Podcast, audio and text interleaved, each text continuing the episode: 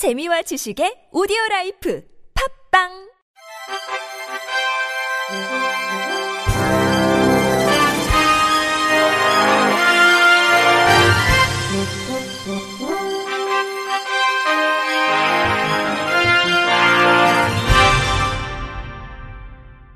청취자 여러분 안녕하십니까? 8월 24일 월요일 KBIC 뉴스입니다. 국립장애인도서관의 업무 범위를 재조정하고 장애인 접근 보장 등을 강화하기 위한 개정안이 발의됐습니다.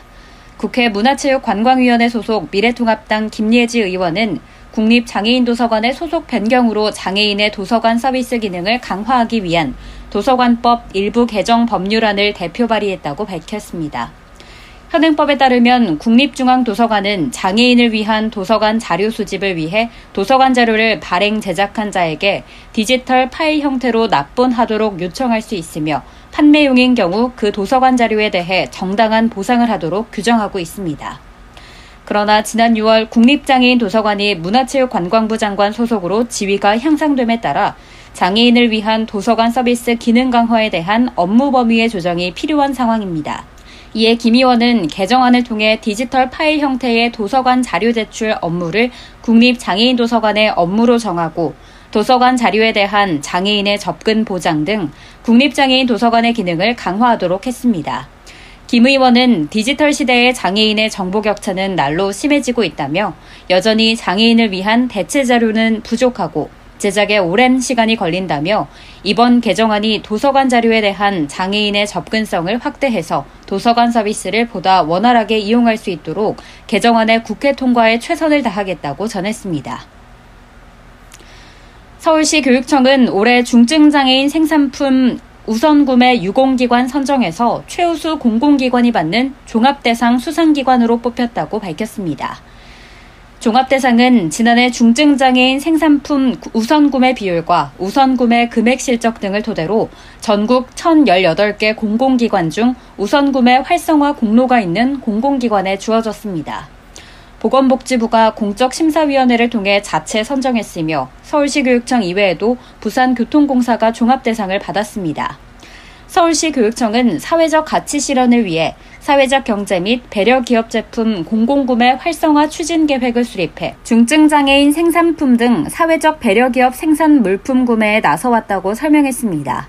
서울시 교육청 관계자는 앞으로도 중증장애인 생산품 구매를 확대해 교육기관으로서 책무를 다하겠다고 말했습니다.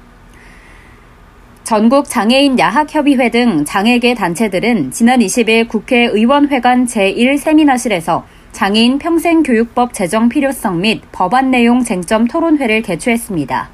이 자리에서 국가인권위원회 서미화 비상임위원은 장애인 등에 대한 특수교육법이 이관된 것은 장애인과 비장애인을 구분하지 않고 통합하겠다는 취지였으나 그에 따른 구체적인 재정 지원 등이 이루어지지 않아 현장에선 장애인 당사자들이 접근할 수 있는 환경이 구성되지 않았다고 목소리를 높였습니다.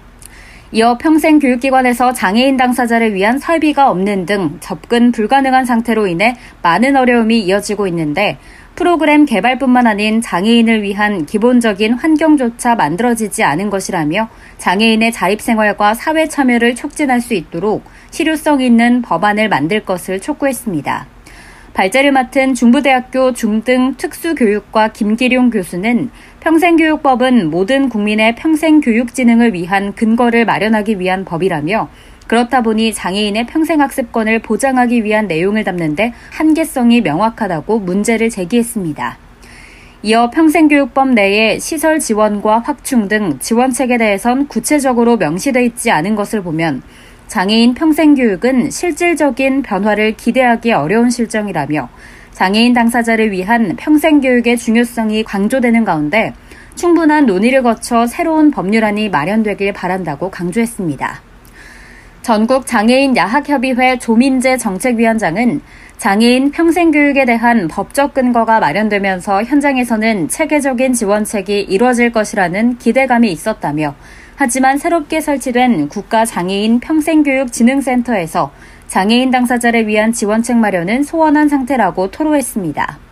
조 위원장은 무엇보다 중요한 것은 전달 체계인데 장애인 평생교육법을 통해 해당 센터를 교육부 직속기관으로 분리 설치하는 내용을 담아야 한다며 이를 통해 교육부 직속기관인 국립장애인 평생교육원을 설치하는 등 장애인 당사자의 열악한 현실을 개선하고 나아가 지자체와의 연계 체계가 구축되도록 시도 단위까지 확대될 것을 주장했습니다.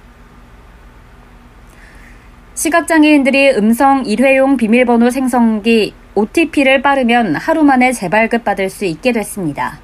금융위원회는 음성 OTP 발급 기간을 단축하고 관련 기능도 개선해 나가겠다고 밝혔습니다.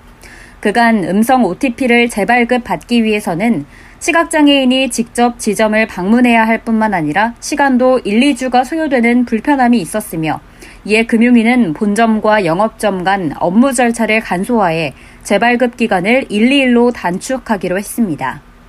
전화로 사전에 재발급을 신청한 경우 가까운 영업점에서 이를 수령할 수 있는 사전 신청제, 시각장애인의 대리인을 통한 대리 발급제, 배달 증명 방식으로 시각장애인이 직접 음성 OTP를 수령할 수 있게 하는 직접 배송제 등도 추진합니다. 또 금융위는 음성 OTP가 일반 OTP에 비해 전력 소진이 빠른 만큼 배터리 교체형 OTP를 도입하기로 했고 실물형 OTP 대신 스마트폰으로 일회용 비밀번호를 생성 인증할 수 있는 디지털 OTP 도입도 추진합니다. 레고 그룹은 시각장애 아동들이 레고 놀이를 통해 점자를 익힐 수 있도록 개발한 레고 점자 브릭을 출시했다고 밝혔습니다. 레고 그룹에 따르면 점자 브릭은 상단 원형 돌기에 실제 점자 알파벳과 숫자 등을 표기했으며 일반 레고 브릭과도 완벽하게 호환됩니다. 또 브릭에는 각 점자가 의미하는 알파벳, 숫자, 기호도 각인돼 있어 부모와 교사, 친구 등 비장애인도 함께 즐길 수 있습니다. 해당 제품은 출시 국간의 시각장애 교육기관에 무료로 배포될 예정이며 모든 교육 자료는 레고 점자브릭 홈페이지를 통해서도 확인할 수 있습니다. 한편 레고 점자브릭 프로젝트는 2011년 덴마크 시각장애인 협회가 처음 제안했으며 2017년 브라질의 도리나 노이우 재단에 의해 구체화된 이후 레고 재단과 덴마크, 브라질, 영국, 노르웨이 등 다양한 국가의 시각장애인 협회가 협력해서 첫 시제품이 완성됐습니다. 완성된 레고 점자브릭은 다양한 언어와 문화권 내에서 테스트를 거쳐 브라질과 덴마크, 프랑스, 독일, 노르웨이, 영국, 미국 등 7개국에 우선 출시되며 향후 6개월 내 4가지 언어가 추가로 제작될 계획입니다. 강원 평창군이 최근 관내 청각장애인 20가구에 보이는 시각화재 경보기를 지원했습니다. 지원 대상자는 중증 청각장애인 1인 가구와 부부 청각장애인 가구로 추후 설치 및 사후 관리는 평창소방서에서 협조할 예정입니다. 평창군 관계자는 이번 지원을 통해 화재 안전경보의 사각지대에 있는 청각장애인들의 안전 향상에 큰 도움이 될 것으로 기대한다고 밝혔습니다. 한환기 평창군수는 장애인들의 복지와 안전을 위한 대책에 더 많은 관심을 갖도록 노력할 것이며 장애인들이 일반인과 같은 안전한 환경에서 생활할 수 있도록 점차 지원을 확대하겠다고 말했습니다. 끝으로 날씨입니다. 화요일인 내일은 전국적으로 폭염경보가 발효돼 찜통더위가 이어지겠습니다. 또한 제8호 태풍 바비가 점차 북상함에 따라 26일 밤 전국으로 비가 확대되겠습니다. 이상으로 8월 24일 월요일 KBIC 뉴스를 마칩니다. 지금까지 제작의 류창동, 진행의 김예은이었습니다. 고맙습니다. KBIC.